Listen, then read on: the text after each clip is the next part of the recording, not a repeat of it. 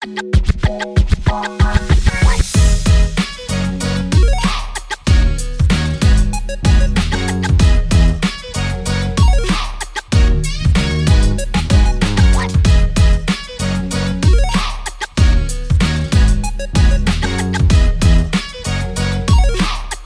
today we have on our uh, podcast show Darren uh, Wade from Strive Real Estate, and we're gonna we're happy to have him on the uh, the show here. And so this has been a, pro- a progress, or at least I say a, a, a, a long awaited uh, you know show here from an industry expert. You know that's uh, you know I, I give high uh, high recommendations to, but I'll let the man himself introduce himself, tell a little bit about his business, what he does in the valley and uh, how many lives that he has touched, including myself. He has helped me as well with home ownership.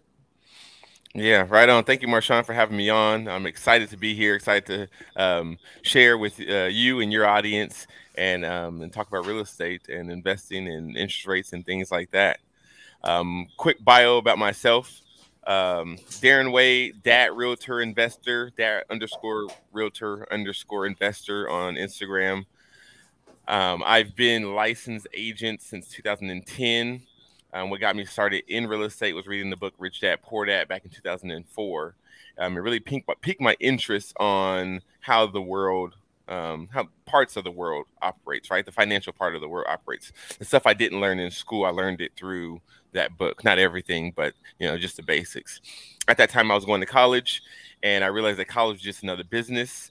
And whether I graduated with, you know, a degree or something that didn't guarantee my success at the next stage in life or didn't guarantee that I was going to, you know, get a good paying job to pay back um, all the loans that I would have racked up in, in college.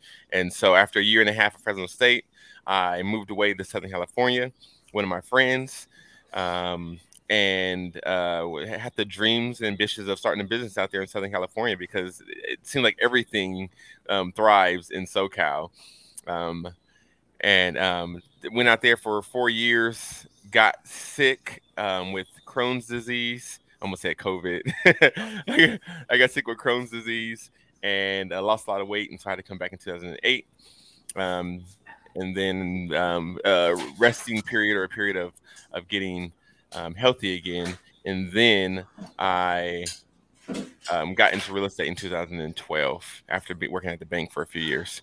Um, since 2012, um, actually in 2015, my wife and I started um, Real Estate Group, which is a team or a business within the brokerage that we're at now, which is Real Broker, which is a cloud-based broker.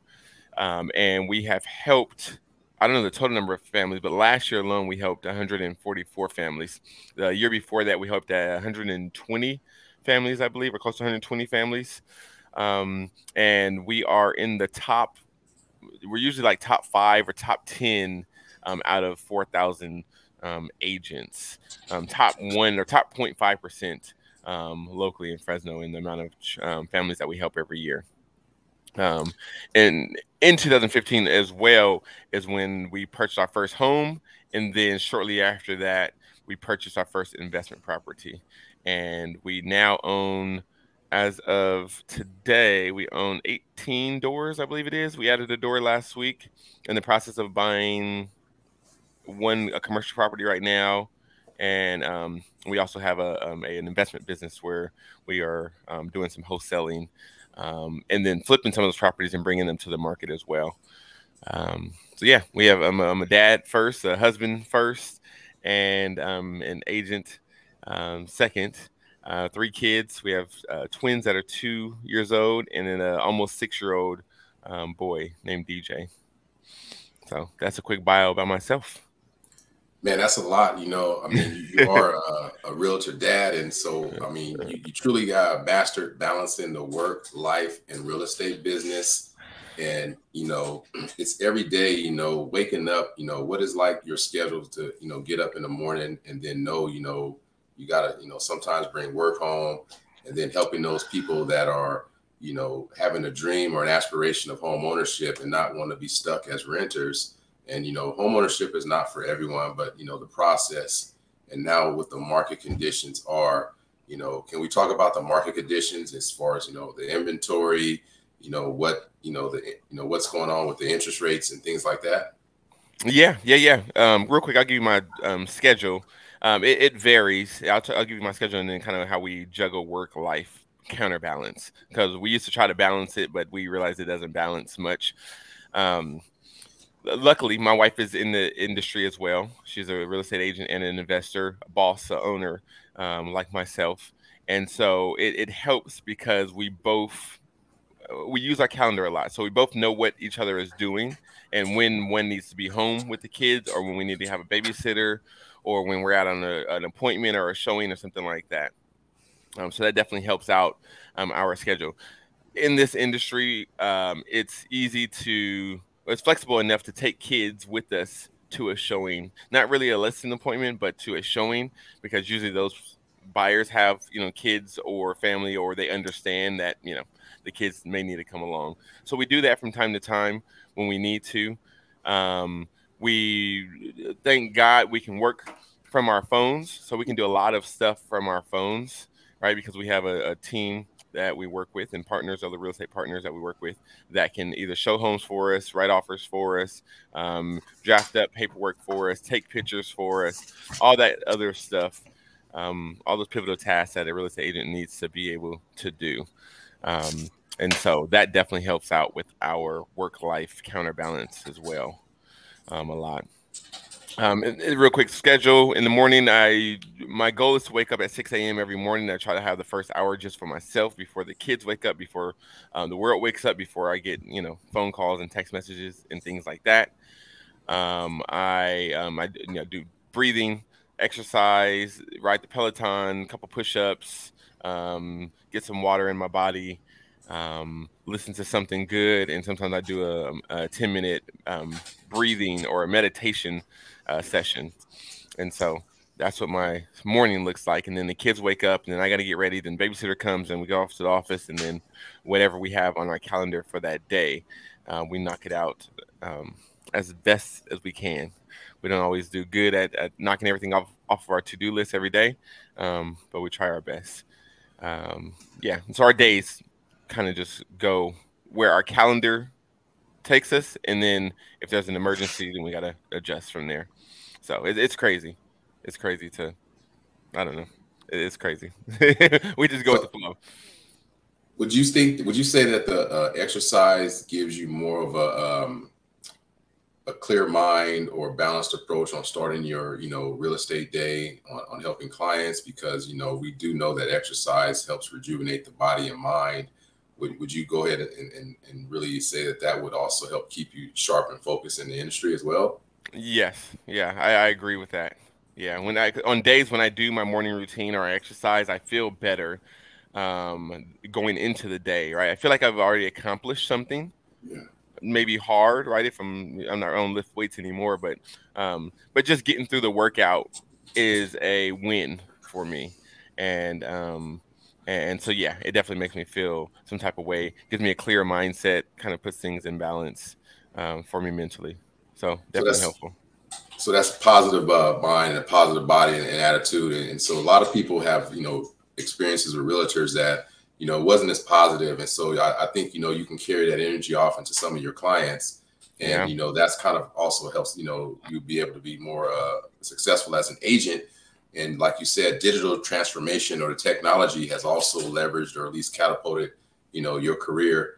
And I know there's some agents that are, you know, still haven't made that that that shift, you know, to technology. But with everything now being digital, electronic signatures, and the COVID pandemic, you know, getting past that.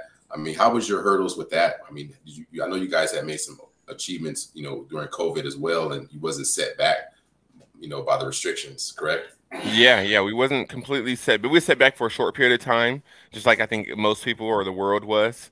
Um, um, and yeah, I thought the world was going to end for a couple of weeks there, maybe for a couple of months there, um, until until they deemed real estate agents as um, essential, right? Then we was able to start working again.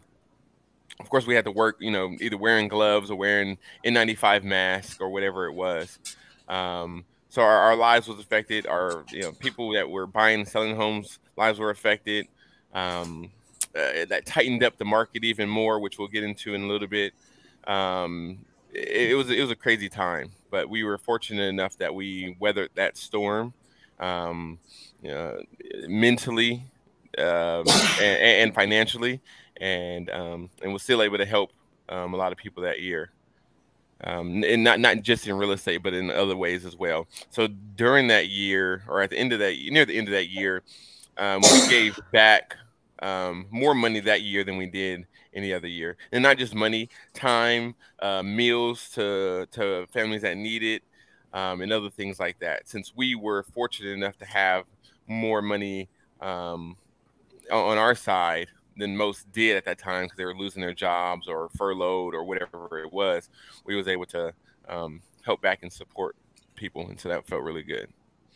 Uh, I know that's something that you know I don't really hear too often. You know the uh, philanthropy part of it, and so could you go ahead and explain a little bit more about you know giving back because most agents you know are driven on their commission, mm-hmm. and that's not the approach or the mind. You know, at least you know the the mission that you guys are are here to help families, and you know giving back is always good because you know it's not always profit driven and it's more uh, community driven, and so you know that's that's a different kind of a, a business model that I've heard. the first person that I've heard that actually is giving back, you know, to their clients or to the community.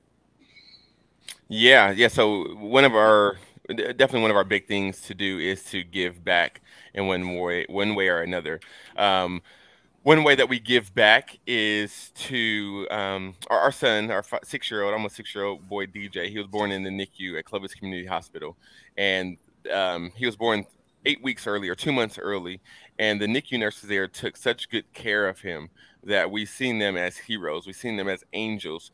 And so about a, after he was a year old and he came from a little five pound little boy um, to like 90 something percentile plus um, in height and weight, we wanted to show our um, appreciation to the NICU nurses there. And so out of every single commission check, whether I close it or my wife closes it or somebody on our, on our team closes it, we give back to um, Clovis Community NICU um, specifically, and so we're proud donors of of their um, of the, their hospital, which is a locally owned or yeah, it's not like a big company. I think it's all local, um, locally owned um, um, hospital system or network system. And we pledge to give back fifty thousand dollars over a five year period of time. And um, yeah, and we increased that a couple of times. First off at like fifteen thousand, then went up, and then went up again. So I think we're right now at fifty thousand dollars that we're going to give back to them over over a five year period of time. Um, giving back a couple of, of the other organizations that we gave back to was um, um, Live Again Fresno which um, on off of Belmont and Olive on 99. There's hotels there. Some of it know it, some of us know it as a hostro. Um, there's kids and mothers that that live in those hotels on the front side that's facing the freeway and on the back side as well. And I didn't know that. I thought it was just you know pimping and hoeing for lack of better words. And um, once we got turned onto this, or um, somebody came to us with this um, with this um, program, yeah, then we we started giving back to them as well, um, in hopes to help a kid and a mother get out of that lifestyle, right, or get away from those um, from that toxic environment. Uh, so that's another thing that we gave back to. You know, I think that's great because you guys are touching not just homeowners' lives, you're also touching those that are less fortunate, and you're supporting a community and, you know, that's a big impact and also a reason that would let me say that I would choose an agent that has compassion as well as, uh, you know, empathy for the less fortunate, as well as, you know, out there can understand those struggles because you can impact that, you know, family or kid life. And maybe they might one day become, you know, real estate agent and remember that, you know, because, you know, those are paying it forward. I think that's awesome. But, yeah, uh, absolutely. Yeah but I definitely, you know, thank you for sharing that experience with with uh, you know, our, our podcast show here today. Mm-hmm. But let's talk about the products and the markets and you know the interest rates because a lot of people that I talk to, you know, whether it's untrue information, partial information saying that, oh, you know, buying a house right now is not a good time, but it depends on what's right for that person, regardless of the interest rates. I agree. Uh, because, you know, housing housing is always going to go up. If you rent, you're you're going to pay someone else's uh, mortgage, and they're going to always increase it. based on the cost of living. Yep. Yep. I agree with that. Yep. Sorry, what was your question there?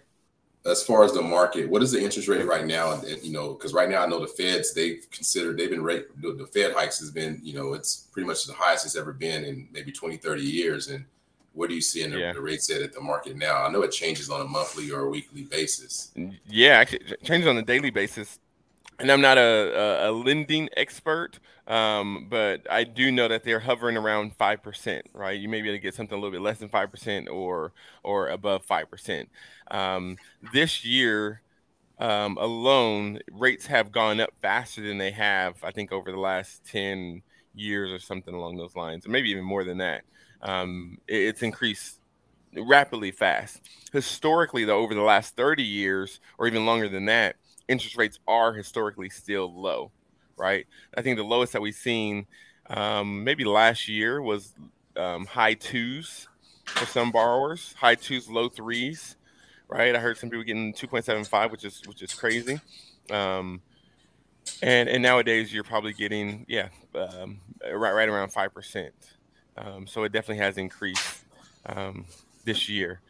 There is talks that it, it may go back down some you know, who knows when that will be. Right? I think there needs to be some equilibrium in the in the market or um, um, a a positive outlook in the market to bring the bonds um, down. And I don't know too much about all that um, talk, but just talking to my lending partners, that's just what I gathered from them um, that the interest rate could go back down um, at some point. So it would be fair to say that people shouldn't have the FOMO, fear of missing out on on buying a house or, or trying to, you know, qualify to, you know, buy a house and, and continue to, you know, look for that home ownership with uh with the right real estate agent. Correct. I think um somebody should continue looking for a home if they need a home, right? Um eh, home ownership homeownership means different things for different people. But we do know that in the long run, that the home values trajectory is up, and it's almost always been up. You know, it goes down every now and then, or flattens out every now and then, but it's almost always up, right? So you have long-term um, um, wealth that you can grow, or an equity that you can grow from owning real estate. The money factor of it, right? The interest rate. If you can buy a home and and leverage you know uh, the bank allows you to borrow 97.5% you know when you're putting down 3.5% of, of an asset and borrowing mm. money at only 5% like that's low that's cheap yeah. right if you're buying a stock you'd have to put down 100% of that stock price in order to own that you know that that share or that that fraction of the share or whatever it is that you're buying right mm-hmm. in real estate it's it's a highly leveraged asset, um, which is which is a beautiful thing. And I don't believe any other asset classes have that, and that's why the most successful people um, and the most wealthy people um, all own real estate more than more than one property. Um, but yeah, to get back to your question, I think um, the monthly mortgage payment is something that each buyer lives with every month right? And so if they have a good job now, have had a good job for the last two years, and um, they can see themselves staying in that job and making that amount of money, and if that money makes sense for that mortgage payment, then then you pull the trigger. Um, it, it's it's a fool's game trying to um, predict when values will go down or interest rates will go down, right? Nobody knows when or what or how it's going to happen. Um, it's always the unexpected things that happen in the world that make those things um, um, change or adjust dramatically. And so um, I, I don't, I think it's risky to try to wait for that. I would say focus on the monthly mortgage payment. Talk to a mortgage professional that can educate you on on the costs of waiting, right? Mm-hmm. Um, on different examples of hey, if the market goes down, if values go down, let's say ten percent, but interest rates go up another one percent. Like, what does that mean? Right? Does that mean that you, that you're you're better off? Um, uh, you know, your higher payment, or you're paying more in interest in the long run, or you know, talk to somebody that knows and that can draw that out for you and show you numbers, so that way you can get a better idea in your head, right? So yeah. it, may, it may be better to pay hundred dollars more now, um, but in the long run, maybe you're paying less because your interest rate is lower than what it could be, you know, in three months, six months, or whatever it is. Mm-hmm. Yeah, I mean, there's options, you know, for people that can lock in their interest rates, and so I think, you know, um, you know, me, I'm waiting on the DRE and you know to approve my license as a mortgage loan officer. So you know, I'm excited to get into the real estate as well, and you know, I'm I'm all for like you said, home, ownership, and that's building the um, the generational wealth and and you know passive income. And, so I understand, you know, exactly what you're saying, but to someone that doesn't have that information and, you know, the education part of it, you know, waiting out. And if there's an opportunity to buy, especially if it's a good buy, you know, they shouldn't miss out on that opportunity because, like you said, you put three and a half percent down on on something to own, and then you can leverage that. You know, it's it's a huge potential. It does. It definitely does. Yeah. Yeah, no, I agree. And so, how many offers are made, you know, on on houses now versus you know a couple of years ago? Because I seen a, a, a funniest meme. It was uh, uh, I think it was a TikTok about a lady buying a house, you know, two years ago, and she was just as unprofessional as possible. And then now it's like another time they showed up with a realtor drinking a bottle of uh, some kind of a, a, whiskey and like going to being drunk and belligerent, stressed out because she couldn't close her deal because there was like a hundred offers and they were trying to get the kid as well as part of the you know buyers uh, you know down payment with a kid selling the kid with the house you know? Wow. it was, it was pretty funny. That is crazy. Yeah so um, we had this conversation in our team meeting last week on how many offers we are submitting. So it depends. Right now the buyers that are getting their offers accepted that are on market, right, on MLS through an agent, um, they're usually getting their offer accepted if they have an appraisal gap, right? And real quickly, what an appraisal gap is, is most offers. So the homeowner will list the home at you know what they believe it's worth. Right, let's just say hundred thousand dollars for simple numbers. Um, but buyers know that they need to come above the list price if they want to get the home right? And so let's say the buyer comes in at, at $120,000, right? But comparables in the area, that's higher. That that home that 120 is higher than the other homes that are selling in the area. And so that home, when it's appraised by a licensed appraiser that gives their opinion of value at that time, it may not appraise at 120, right? It may appraise at 105 or 110, something like that. And so if that buyer has let's say a ten thousand dollar appraisal gap and it appraises at 110 then that guarantees the seller will get the 120 um, purchase price or $10,000 more than the appraisal um, price uh, or yeah appraisal price um, depending on what that appraisal comes in at. Does that make sense?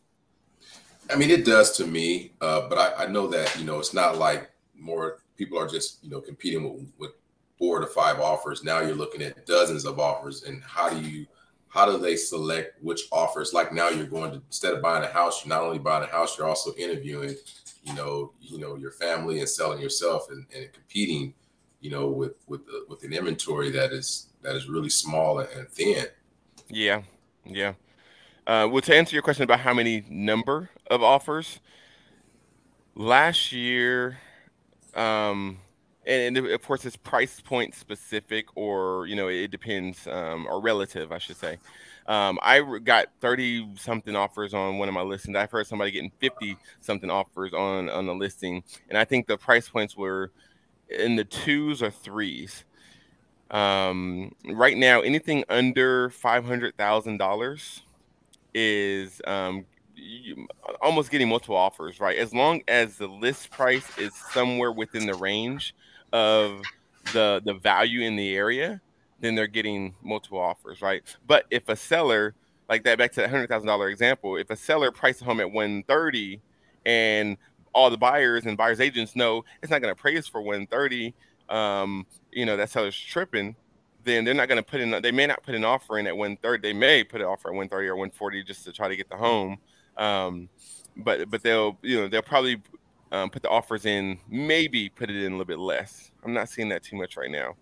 Um, but but but but what I'm trying to get at is it's relative to um, the list price and what's happening in the area will determine how many offers a listing will get.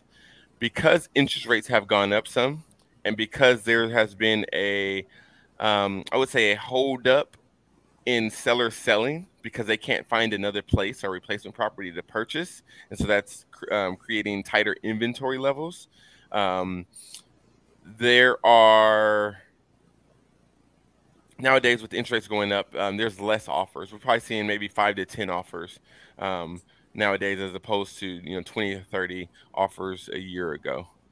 Um, and so yeah, that has that has changed some, but there are still multiple offers on most properties that are listed well and that um, that are in, in good condition or decent condition. Even crap nowadays is, is getting you know selling for a good amount.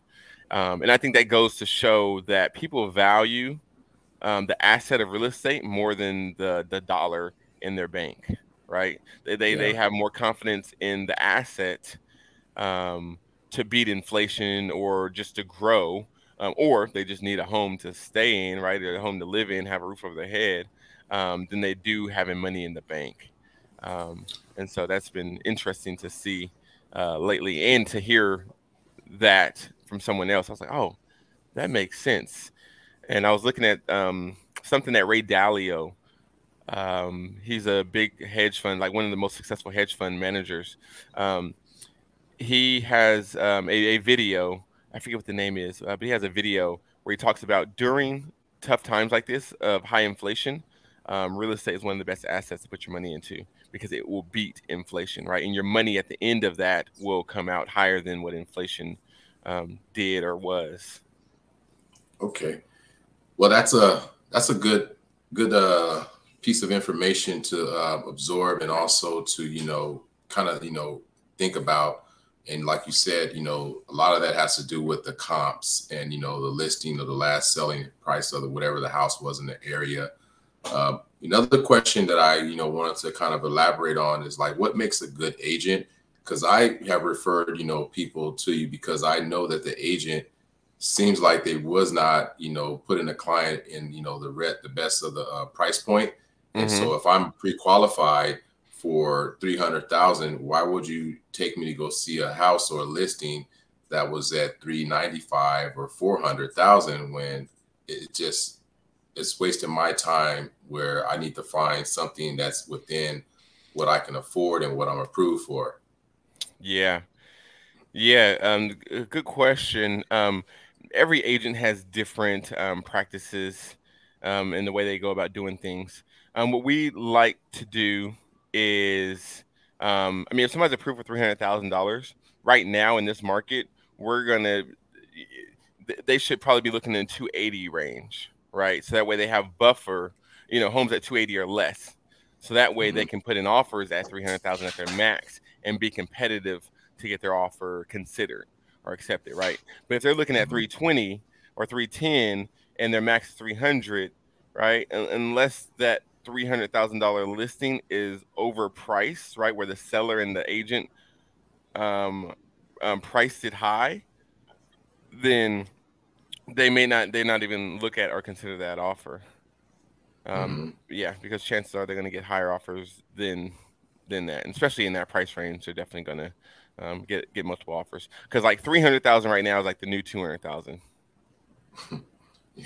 as, as like two years ago, a home with two hundred thousand is now probably worth three hundred thousand or selling for that at least.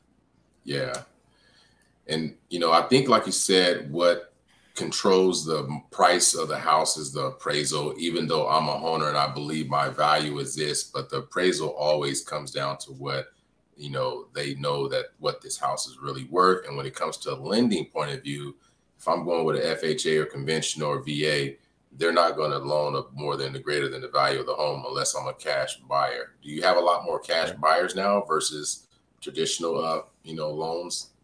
Um yes we do see a lot more cash buyers. Um and where the cash is coming from i'm not exactly sure because it makes it scratches makes me scratch my head sometimes, right?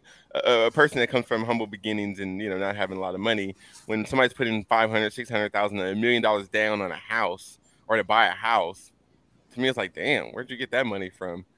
right? Um, uh, but we are seeing a lot more cash buyers. I do know where some of the cash buyers are coming from, so I will say this: Southern California Northern California, right? You can sell a million dollar shack in one of those places and buy a five hundred thousand dollar home that's bigger than what you had out there here in Fresno or mm-hmm. surrounding areas, right? And so to them, it makes sense. It's a no brainer for them because they probably it's probably five hundred thousand dollars in equity that they've that they got or more from their shack that they sold and then down here, right? And then they're still able to put money in the bank um, as well.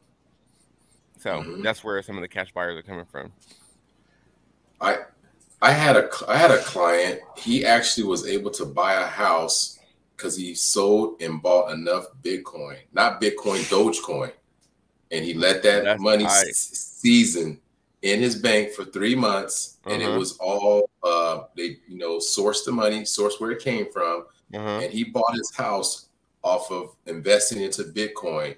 And I was like, I was like, you know, because a lot of people cashed out on the Doge, and so he cashed out on his his Bitcoin and multiple other you know cryptocurrencies. Nice. And he used that as a down payment on him a home, and and now he has a home, and I think he sold over close to almost a hundred thousand dollars in um in, in Bitcoin as far as the um the cost basis was.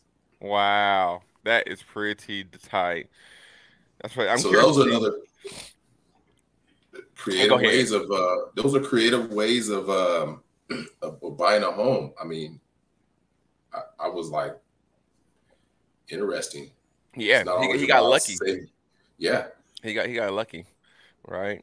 And and I say that um in a in a nice way, right? Because luck it plays a part in all of our lives in one way or another um, and that Dogecoin market, you know, hmm. blew up at the right time when he had the right amount of um, uh, shares or coins, and um, yeah, that's super tight to be able to do that. Yeah, that was the first I've ran across, and so you know, people that you know are looking at, you know, I don't have enough money, or there's no way I'm gonna own a home. Like you said, there's luck. There's ways of, of, of luck and opportunity that are there, and, and that's a new way of looking at home ownership and even in stock markets you know there's people that have cashed out you know enough money to buy a home off of that of course you got to qualify with income but mm-hmm. uh, it, it, that was just one of those situations that I, that I was like you know wow yeah yeah that is that's pretty tight pretty crazy too yeah i've heard of people buying luxury items from you know bitcoin and stuff like that too cars and things but yeah, that's yeah. a whole nother market, whole nother conversation. well, you answered my question on buying and selling, you know, as far as what's right. Um, but the other one I want to talk about is, you know, your client testimonials, you know, and, and, and you know, what, you know, your clients are, you know, positive feedback, you know, about, you know, what you guys have done to go above and beyond to, uh, you know, help those people get in those homes because as myself, from my own personal experience, you guys helped me with my home ownership. And even when, you know, there were some things you guys did for me as an agent and not always was like, I need my 100% commission. You guys also are able to, you know, supported me with mine. And, and I always remember that. And, and, and as my family and my kids, you know, I have like, you know, a little one now growing up, you know, just teach them the mindset. And I know you said you had your kids involved in the, in the real estate going to showings, but do you see your bringing your kids up in the business as well and becoming a, gener- a family and generational thing because what you're doing now is creating a, a legacy. And and you guys like i said over the hundreds and hundreds of people and you multiply that by years and factors you know that's a lot of people. And you know you guys are not just looking at what the healthcare workers did for your kids but what you do for families. You guys are considered realtors heroes too as well you know? Yeah yeah, no, I I, I agree, and I I um I, I take pride in that. That, that, that, that yeah, I take pride in that because um, I do believe that we are a hero of some sort, um, and and helping people find ways, helping people that didn't believe they could, or those that do believe they could buy and or buy a home, um, help them find a way to do that, right, and be that guiding person, that guiding profession, that guiding advisor to help them navigate, to help them from even the beginning when they need to save up money, right? Giving them a helping them with a plan to save up enough money, or um, letting them know about a program that will help them cover some down payment assistance or something like that, right? Um, yeah, that's that's that's cool. Um, as far as legacy and our kids joining the business, um, uh, I believe. Oh, I don't know. It would be up to them, of course, right? What they want to do, but we do plan to have um, to have this business around this business of helping folks in the real estate, um, you know, buy, sell, and invest in real estate, and beyond that, um, for as long as we can, uh, because when I first got in the business, I wanted to make an impact um, in people's lives, and, um, and and that's what we're doing um, every day through real estate. I hope my kids do become um, real estate um, professionals or business owners of some sort. I mean, they will have you know rental property and um, commercial property and, and things like that to to manage or you know watch the portfolio or whatever they'll be doing at that point in time. Um, so, well, they'll definitely be involved in one way or another. They go to our flips. Uh, they go to our Airbnbs. Um, they go to all those things. Um, so it's it's cool to see them running around and not really knowing what's going on. But I know one day they'll be able to look back on that and be like, oh, you know, that that's our rental property. Like we own that. So it's a good feeling to have. Do you see a lot of uh, lease to own options or lease to buy options or uh, seller finance, or is it more traditional, uh, you know, mortgage, 30 year fixed mortgages and, and things like that? I mean, what are you seeing like on a case by case basis? I mean, have you seen any of those uh, creative financing? And like you said, it's always not about the money; it's about helping the family and looking at you know our sellers willing to concede on on, on getting you know that and, and helping another family, especially if they are a family that is you know deserving or at least has want to give them a chance because you know that's a door opener, an opportunity for them. It is. It is. No, I um, I do not see a lot of le- actually I don't see any lease to own or seller financing things going on right now. Maybe a couple seller finance things here and there, right? But there has to be a reason for it. Most sellers would rather just accept a cash offer or, or a financed offer, right, to just get rid of that um, that that asset or that um, that home, right? Because if a seller decide or agrees to seller finance, now they've um, they've upgraded to be in the bank, right? But they're still attached to the home in one way or another. Um, and most sellers would rather not. Most sellers want their lump sum right now or in 30 days once the loan closes, as opposed to doing a um, a lease own option. Um, that's more for investors right now. And I've bought, purchased a home um, on seller finance. Actually, I purchased a couple properties over the last couple years using seller financing. The first home I bought was seller financing um, as well. Yeah. So I, I, personally, as an investor, use it and um, pitch that option to sellers if that's a solution or can be a solution or helps us meet um, meet their goal. Um, but I'm not seeing retail sellers sell uh, do um, seller financing to retail buyers. Yeah, That's I think it's just it's not the market for that, but I do know there was a there there could be a market coming up, right?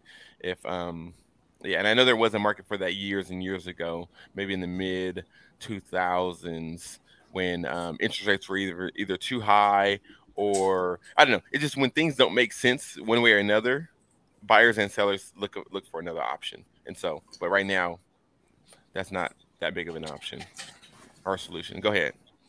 You hit on a key thing. You know, it's just not you're able to help a person be a home buyer. You also can help investors if I understand things correctly. If they're looking to, you know, investment properties, mm-hmm. and you you pretty much have a background of being an investor, realtor so if I'm a homeowner, I can also turn homeowners into real into uh, real estate investors as well, and you know go to you as a source of you know information or knowledge, not just also acquiring, like you said, these assets. Hmm. Yes. Yeah. Um, one specific example is um, the first home that we bought in 2015 for our personal residence. Right, we lived in that home for six years, no, five years. Four years actually, four years, and then our family was growing, or we had the son, and then I think we she was pregnant with the twins at that time. My wife was pregnant with the twins, and we turned that first home into our first Airbnb in um, December, January, or yeah, uh, late 2019 is when we turned that into um, an Airbnb. And so to tie into what you were saying, homeowners that purchase a home, they can upgrade into a new home. I believe it's every one or two years, right? And then they can turn that previous property into an investment property, right? That upgraded home needs to be, and I don't know the exact um, requirements. A lender would know better than I do Mm-hmm. But the lender needs to see that you have a reason to move, right? A bigger home, a higher price, um, maybe you uh, maybe closer to school or work or something like that, right? It can't be a lesser home in the eyes of the lender, right? Because they're not going to believe that you're going to um, live in that home. And the reason why that's important is because eh, let me say that at the beginning statement again. You can buy a new home as an owner occupied buyer every one to two years right? I Which see. means you can also put down less money every one to two years to buy that new home because you're telling the lender that that new home is your new occupier or owner occupied home, right? The uh, home that you're going to occupy as your home, right? And you can do that every one to two years and then turn each of those other properties into investment properties. I see. Well, that's you ought to teach a um, a real estate uh, investor class then, since you know that's a, a, strategy you know you pretty much are an expert in and, and, have the knowledge in, and not you know for people just to say, hey, you know, we're limited. They can turn that into a business as well as a home ownership. And you know mm-hmm. that's great to hear. You know that you have that. You know they have that ability to you know go you know a, a directional with you know their their one home and, and move and upscale that. Um, you know, I think that's a good you know good thing there. Um, what about the pre-approved now versus uh, pre-qualified? Like you're saying, with the way that the offers are going in, do you have clients? Because I know one of the things that that had me uh, with an offer that I submitted because they rejected mine because it wasn't all the way um, I think it was pre-qualified. pre-qualified yeah. And it wasn't fully underwritten and the tax return and transcripts wasn't full. So they pretty much, even though I gave them what their asking price was, they kind of like threw that off the table. And, and I really liked the house, but I ended, we ended up finding something just as equally better. But, you know, you, where are you at with that with your clients? Do you have them shop when they have a pre-qualification letter? Or do you go out with them being fully underwritten and it gives them more of a, a buying competition or competitiveness? Yeah, spot on. Yeah, really good question and really key thing for buyers to understand right now. Um, there's I would say just three levels, right? There's a a, a pre a pre-qual, a pre-approval, and a DU or a desktop underwritten um, uh, approval letters, right? And they all um, this is like basic. You give basic information to the lender. You know, oh, hey, this is my credit score. This is my income. This is my expenses you know, um, tell me what I qualify off of that, right? That's very simple, very basic. Not really, the lender's not verifying any of the information that you're giving them at that time. Maybe running credit, maybe not, you know, so very basic. And that's really weak for a, a buyer to go in. Um, in the eyes of a seller, it's a, it's a weak buyer, right? Um, the pre-approval is where the lender will run credit, check um, assets, um, uh, check your your income, check your pay stubs, check your W twos, check your tax return. You know, check all those things and say, okay, yeah, you know, it's good. This lines up. This matches up. This is how much you can qualify for, and here's your pre-approval letter. Right. That is um, most common um, because it takes more time or manpower for a lender to go through the desktop underwriting process. And I don't know why they call it desktop underwriting, um, but I think they put it into a system, all that information, and then it, um, it, it underwrites it. And there's also manual underwriting as well, where it's a physical person that looks at everything and plugs in all the numbers and things like that. the desktop underwritten approval is the strongest because they've already looked at everything that needs to be done, and they've already spent some time on the front end um, um, processing your file as a buyer. And so that looks best to sellers because a few different reasons. Um, it shows that the lender um, will likely um, not have as many um, surprises, uh, right, happen because they've already solved all the surprises that could happen. You know, whether it's with um, um, employment or on the credit or um, you know credit or you know whatever it is, those things are, are potentially eliminated by going through that process. Um, time buyers with desktop underwritten or DU approvals can usually close faster than the a 30 day process that it would take for an irregular approval uh, approved buyer or a buyer that's just approved. Um, and that's because they've already done some of that processing work up front. And that's why loans, uh, most um, finan- most purchases take about 30 days because just the processing from start to finish.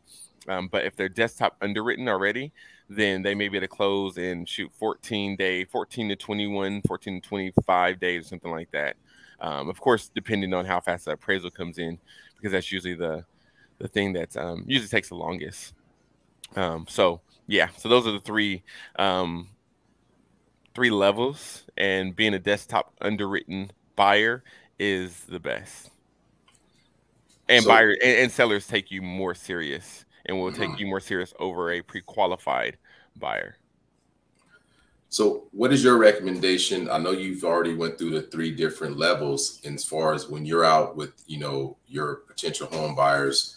Do you have your home buyers with level two and three, which is the, you know, not the pre-qualified, but have pulled the tax transcripts, as well as the third level where it's a desktop. So you having, you know, strong buyers out there in the market with competing, you know, with the low inventory, and, and because that, like you said, increases your success rate of closing the deal. Mm-hmm. What was what was the question? Sorry. I say, what do you recommend when you have you know potential clients that are out shopping and you know you you explain that to them? Do you do they also take your recommendations and, and want to lean towards being a strong buyer, or do you still have you know those people that you know it just goes in in the ear, out the other ear, and they're out there trying to compete with weak buyers because that just doesn't there's no advantageous to that. It doesn't make sense for them to be out there competing in a market with you know that heavily saturated and they're not strong enough to even uh, you know close the deal.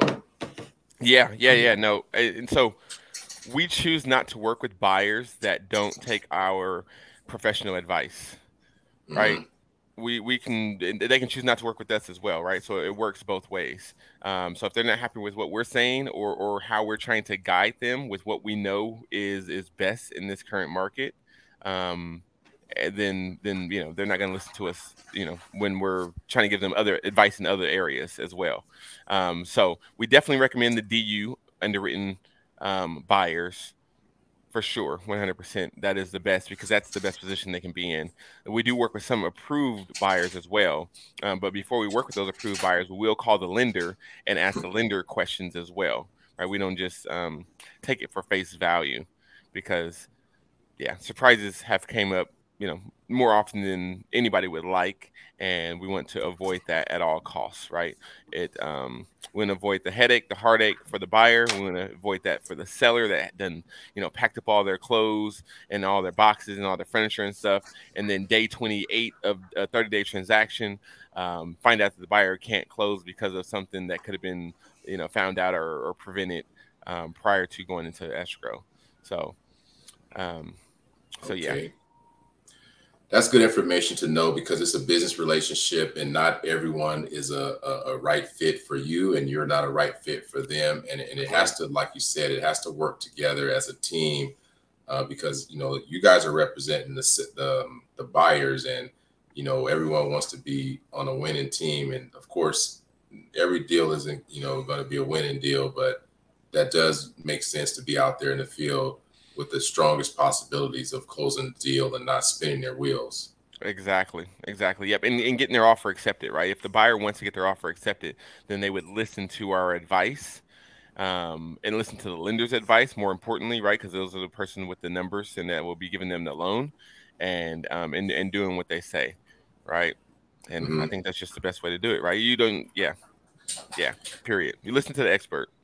You, yep. seek you seek us out to help you with something and we're telling you what to do. So do it.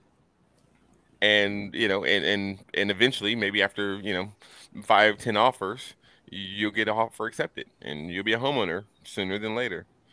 Mm-hmm.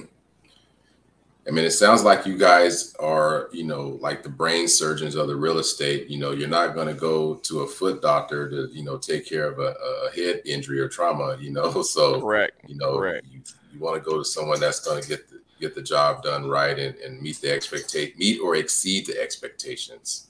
Exactly. And, Exactly. What about the contingencies? Are you seeing those being um, a lot of issues now, or, or, or, lenders being flexible with you know certain things like, oh, you know, this fascia board is dry rot or, or needs to be repainted? Are you seeing a lot of those little tit for tat things now, or they're just like you know that can be done, you know, on a on a home improvement you know thing or two or three or something like that?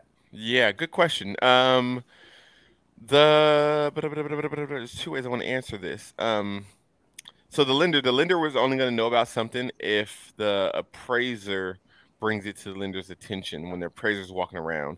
I've seen appraisers miss broken windows, which is a hazard for any loan, right? And the appraiser missed the window, and so they didn't tell the lender, and so the lender, you know, they still close on the home.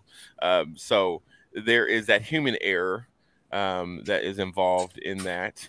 Um, lenders usually don't get home inspection reports um, and, and, that's a strategic reason because if they've seen that, then it's at the lender's discretion to request uh, for the home to be in a certain condition, right? Or for the seller to make repairs or, you know, um, paint the chipping fascia boards or something like that. Um, so, so, so it, it varies there. Um, uh, I don't, I don't know. I wouldn't say I see lenders getting tighter on that or looser on those things, on those contingencies. Um, now I will moving over to the buyer side. Buyers nowadays, and again, this is another thing to make an offer stronger in this current market. Buyers are purchasing homes or writing offers and removing their contingencies. Right, a buyer has a buyer has um, three contingencies um, in a transaction by default, right? The inspection contingency, which is a 17 day inspection contingency where they can do any and all inspections that they want to do. And if they're not happy with something, they can ask the seller to give them a credit, make the repairs, or they can cancel. Uh, next contingency is the loan conti- appraisal contingency, which is, we already talked about, right? If the appraisal doesn't come in a certain amount and the buyer and the seller can't come um, to an agreement on price, then um, then they can agree to, to cancel. Um, and the last one is the loan contingency. The loan contingency is connected to the appraisal contingency because in order for the loan to be fully approved and the buyer to remove that contingency, um, they uh, the appraisal has to come in at you know the right amount or an agreeable amount to both buyer and seller. So I'm seeing with the DU back to the DU approval and how that relates to the um, loan contingency. I, am seeing buyers remove the D, uh, the loan contingency up front because they're already underwritten, right? Fully underwritten. The lender already knows and have undis- or discovered all of their skeletons in their closet and have fixed them and solved the problems, right? Um, um, inspection contingencies. I'm seeing those are removed on newer homes. I, I've seen them removed on some older homes as well, but of course that's more risky. Um, especially if the home looks like it's in distressed condition, right? But the buyer removing their their um, inspection contingency up front, what they're essentially saying is we won't cancel, we the buyer won't cancel um, based on the condition of the home or what the reports say once we get those in. Um, and and so they can still cancel for one of the other contingencies if they have them still in place, but they can't cancel because of the condition of the home, right? So they're they're almost buying it as is. They still can ask the seller to um, to do repairs and or ask for credit. They can still do that, right? But then seller may look at them sideways and be like, "Well, you removed all your contingencies up front, so why am I going to do that?" Right? um, but it just all depends, right? The people are different, homes are different, etc., etc. But we do have buyers buying like newer homes, like 2015 or 2012, or, or homes that are well maintained, and you can see they're well maintained um, putting in offers that are removing the inspection contingency because that's more enticing to the sellers nowadays, knowing that that's one less leg that that buyer can stand on, um, or, or, one less reason the buyer can cancel, I should say. Mm-hmm. Yeah, and then of course the earnest money deposit. You know, once that's in escrow, then that's you know non-refundable, um, which goes without saying. But hey, I know well, you. Well, actually, it is. Oh. Yeah. So yeah, and I do have to um, get home in a second. My, my wife, my, my wife has a as a showing, and um, I think we try to get our babysitter to stay a little bit later, but she couldn't. Um, so I do got to run home in a second. Um, but EMDs, earnest money deposits, are refundable. They are refundable up until well, uh, there's an asterisk. So this is how I explain it to a seller and to a buyer. Um, and I'll probably go off a little quick tangent on it, but um, I'll try to keep it as precise as possible. So back to those contingencies. If a buyer removes all their contingencies up front, meaning they have no leg to stand on, then they're essentially saying, "Hey, my earnest money deposit, if I cancel, you, the seller, can have it." Now, there's always an asterisk by it because that's when the buyer puts in the cancellation, the buyer um, will then ask for. There's two parts. One is canceling escrow on the top part of that page. The bottom is refund of of the earnest money deposit. If the buyer says, "Hey, I want to keep that earnest money deposit," that goes to the seller to to review and either agree to that, or the sellers the seller can say, "No, you removed all your contingencies up front. You know, you wasted my time. Um, I've already done repairs, or whatever it is, or nothing at all, right?" And the seller then can say, "No, I want to keep your earnest money deposit." Um, um, period. But the asterisk, the additional asterisk is if those two parties can't agree, then escrow that's holding that earnest money deposit won't disperse that money, right?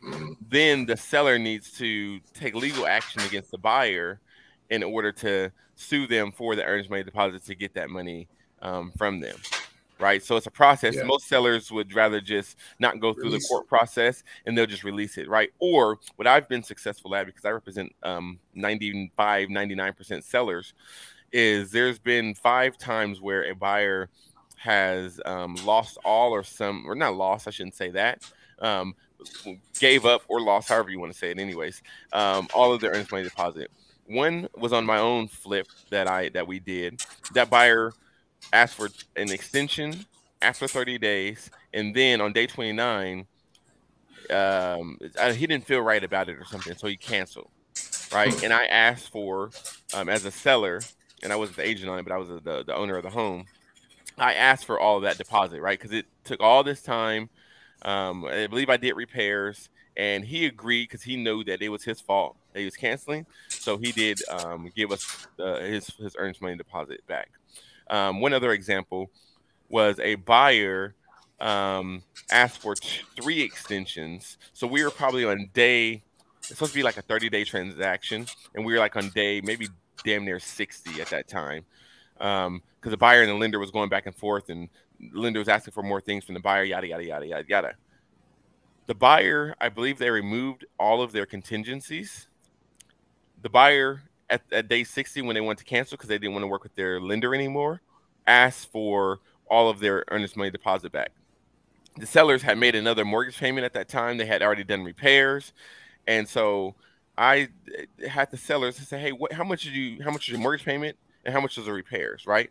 Let's see if we can get more or get some, not more, because the buyer wasn't trying to give up anything at that time. Let's see if we can get some of that earnest money deposit, right?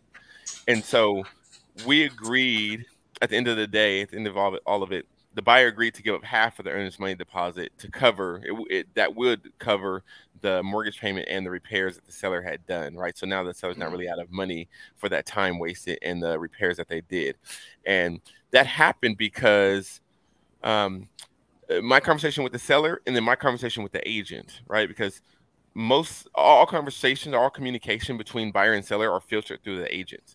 And so i had to um, talk to the agent on the other side, the buyer's agent, and and and kind of school him or game him in a way that showed him that his client wouldn't win in court if the sellers want to take him to court for this, right? Because they had already moved their contingencies and the sellers had done repairs and you know X, Y, and Z reasons. And so, and wow. I said it, of course, in a nice way. And wow. the buyer's agent agreed with me. So then his conversation with the buyer was different right? And um, and and he was able to convince his buyer to do in my words, the right thing and give up at least some of his earnest money deposit, right? And another thing to that is, as I mentioned before, escrow wouldn't release the earnest money deposit to the buyer, even though the buyer wanted it. So that earnest money deposit would be held up in escrow until some agree uh, agreement was made, right? So it could have mm-hmm. been months, you know, if the seller did take the buyer to court or or, or something like that, right? So the, the, buyer didn't want to wait for that; they wanted their money back, so they said, "Okay, well, I'll give the seller half. It was my fault that it's drug on this long, and um, you know, I'm at fault." He finally admitted that, and um, and yeah, so the seller got got half of the money, which they were happy about, and then we ended up putting it back on the market and got ten or fifteen thousand dollars more from the next buyer than we were mm. getting from the previous buyer. So they were super ecstatic and super happy, and um, it was a win-win for them. Well, it sounds like you know you also do um, how would I say interventions for sometimes you know being an agent, you know helping like you say conflict resolutions. That's also important. Also important too for an agent to be able to do that because there's always going to be there can be conflicts between a seller and buyer, and it doesn't have to always lead to court. It can be settled, you know, mutually or at least between you know the two parties. Uh, yep. But how do people get a hold of you? And, and, as far as Strive Real Estate, you know, the website, the phone number, you know, if they are interested in, you know, you guys' uh, expertise and, you know, how your approach is to the market versus another agent that's just, you know, out there home shopping without having that, you know, game plan in place. Yeah. So you can reach me or you can find me or follow me on uh, Instagram. I'm dad, realtor, investor. Again, underscores in between all of those. My wife is uh, realtor mom. Realtor, actually, it's all one word. She's realtor mom on there. So you can find us on there. I think most people follow people first and you know kind of just see how see who they are through their stories and their Instagram feeds and stuff like that um, before they reach out to them. You can DM me there or you can text me or call me directly. My phone number is 559 312 7467. Again, 559 312 7467. Our website, you can go to strivehome.com. I believe it will forward to strivehomefinder.com, which is um, our home searching website. Um, so, those are the easiest ways to get in touch with me. And I'll be happy to have a conversation um, you know, see what what problems you're dealing with and see what solutions we can help you out with. Whether it's uh, on the retail side or you know you have an ugly property to sell um, and want to sell something on the on the on the um, on the investor side, on the non-retail side of things. So I can help you out in a few different ways. What about a phone number? Is there, you know, a phone number to call or, or, uh, well, yeah, my cell phone number, 559-312-7467 or 559, our office number is 559-840-8838. 840-8838. And then you'll get Aubrey, um, which is our um, executive assistant on our team. And, um, and then she'll pass it on to either myself or one of the buyers specialists on our team. So, so you guys aren't just a two-man uh, real estate real estate mm. agency. You guys have a team of experts and people that are in the same, you know, expertise as you or yourself, as you guys have, you know, like-minded agents. I I, I would want to go ahead and correctly say. Correct. Correct. Yep. Yep. Yep. Our total team, including everybody, admin and um, um, our agents, is eleven now.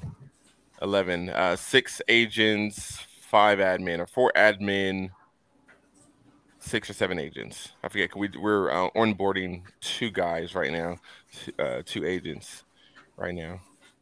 So your customer service would uh, would be just as great as you know your personality, and so that's kind of what people should know, not just you know single realtor operator. And so you know, any Correct. other closing notes you know you want to have, Darren? I know um, you said um, you have to leave. Yeah, um, man, work hard, be nice. um, you know, all the, the, the good things. Um, have a positive mindset. I know these are all mental uh, things, um, but I think any in well in this business, it's a very mentally taxing um, uh, business or industry. Um, so I'm big on mindset and big on positivity. Um, so that's what I want to leave people with. Work work hard, be nice, do well by others, give back. Um, love thy neighbor, and call us for all your real estate needs. Send referrals. We're happy to help with any referrals that you may have. Okay. We appreciate your time, and I know it's uh, you know you got to get back to the family, and uh, hopefully you know you can be requested by popular demand to come back again and talk a little bit more, and uh, you know invite other people. But thanks again for your time, and uh, look forward to uh, having more people reach out to uh, you know request your guys' uh, real estate business.